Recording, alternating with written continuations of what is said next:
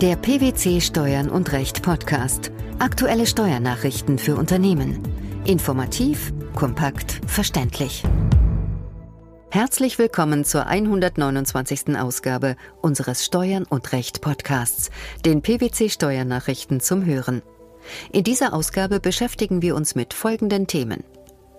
Verlust aus verfallenen Optionen steuerlich zu berücksichtigen. Kein Werbungskostenabzug für nachträgliche Schuldzinsen ab 2009. Pkw-Nutzung durch Unternehmer für Fahrten zwischen Wohnung und Betriebsstätte.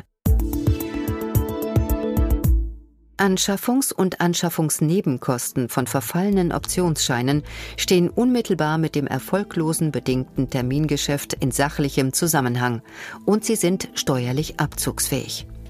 Dieses Urteil fällte das Finanzgericht Düsseldorf und führte damit die Rechtsprechung des Bundesfinanzhofs aus dem Jahr 2012 fort. Warum ist dies bemerkenswert?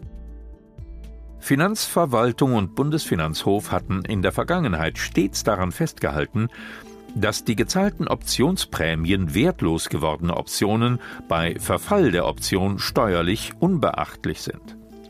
Vor allem in einem Urteil vom 26. September 2012 zu diesem Thema machte das oberste Finanzgericht dann eine Kehrtwendung, allerdings noch mit Blick auf die Rechtslage vor 2009. Wie sah diese Kehrtwende aus? Bei Verfall des Optionsrechts seien die gezahlten Optionsprämien als sogenannte vergebliche Werbungskosten bei den sonstigen Einkünften aus Termingeschäften absetzbar. Die Finanzverwaltung akzeptierte dies zwar, nicht jedoch für die neue Rechtslage ab 2009 zur Abgeltungssteuer.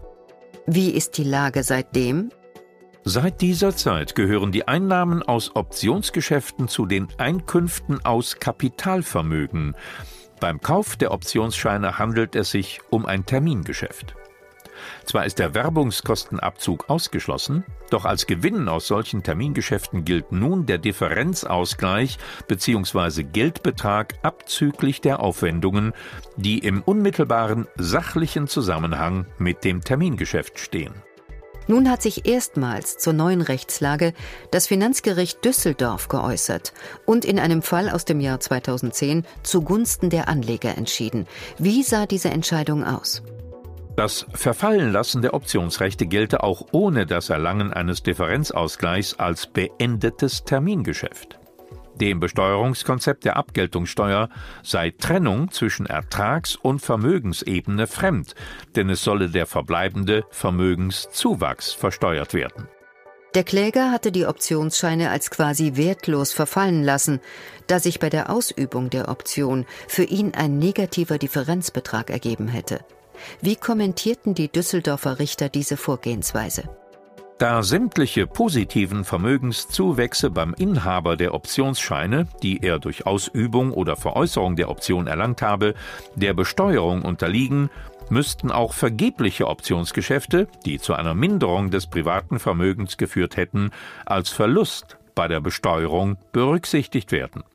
Zu welchem Fazit kamen die Düsseldorfer Richter?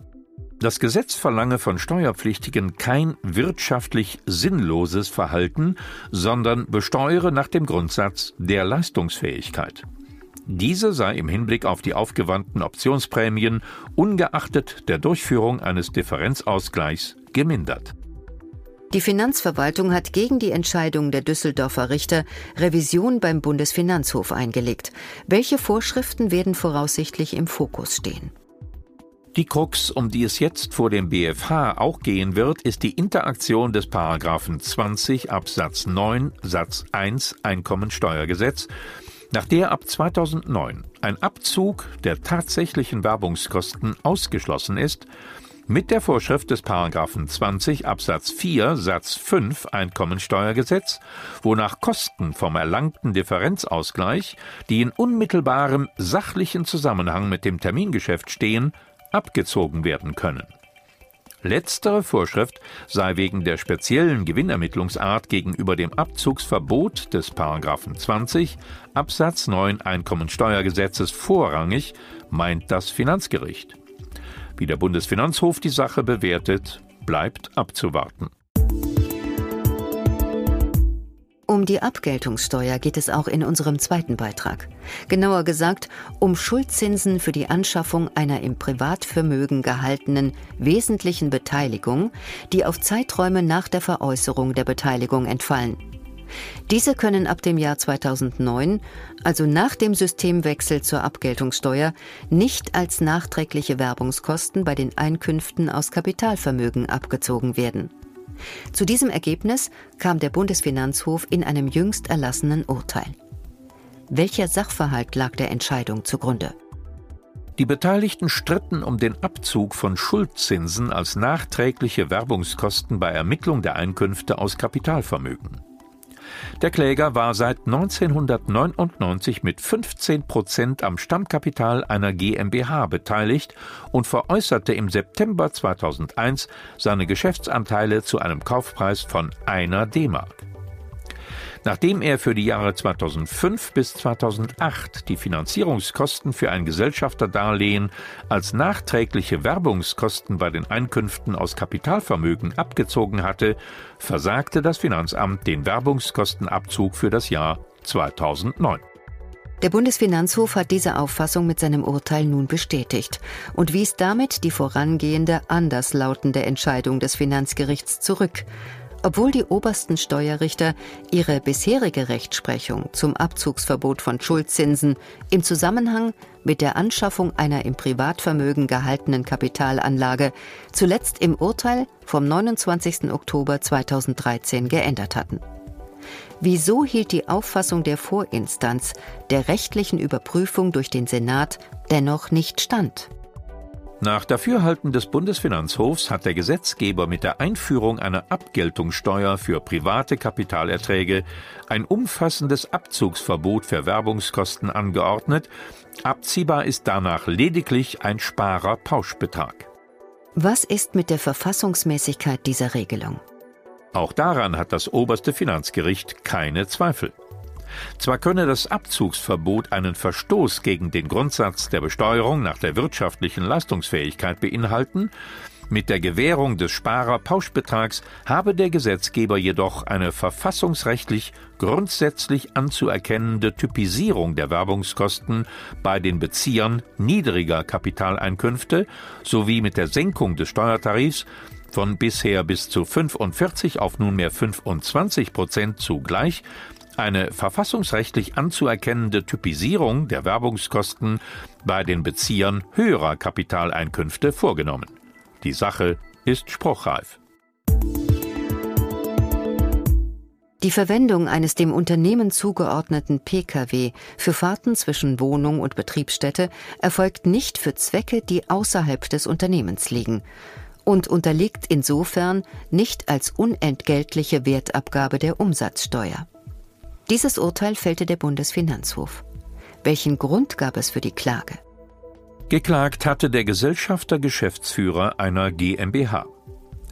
Streitig war, ob seine Fahrten mit dem Pkw zwischen dem Wohnsitz, der gleichzeitig auch der Firmensitz war, und der sich in einem anderen Ort befindenden Produktionsstätte der GmbH als Fahrten zwischen Wohnung und regelmäßiger Arbeitsstätte anzusehen waren und ob hierfür ein geldwerter Vorteil anzusetzen war.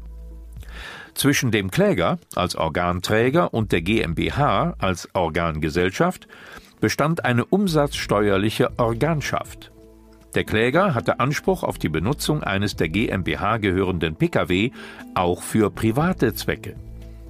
Die GmbH wiederum nutzte vertraglich gestattet im Wohnhaus des Klägers einen Kellerraum zur Unterbringung eines Serverschrankes. Das Finanzamt war der Meinung, dass der beruflich genutzte Raum im Keller ein häusliches Arbeitszimmer des Klägers sei. Deshalb sei nicht, wie vom Kläger angenommen, Dienstreisen zwischen A und B gegeben, sondern vielmehr Fahrten zwischen Wohnung und Arbeitsstätte. Aus diesem Grund erfasste die Behörde beim Kläger einen lohnsteuerpflichtigen geldwerten Vorteil und erließ einen entsprechend geänderten Einkommensteuerbescheid für das Streitjahr. Dazu gab es nun ein klares Nein vom BfH. Wieso waren die obersten Finanzrichter anderer Meinung als das Finanzamt? Während ein Arbeitnehmer arbeitsrechtlich verpflichtet sei, während der vereinbarten Zeit an der Arbeitsstätte zu sein, so dass es grundsätzlich keinen unternehmerischen Grund gebe, ihn vom Wohnort zum Unternehmen und zurück zu befördern, gelte dies bei entsprechenden Fahrten des Unternehmers nicht. Anders als ein Arbeitnehmer suche ein Unternehmer, wie hier der Kläger als Organträger der GmbH, seinen Betrieb auf, um dort unternehmerisch tätig zu sein.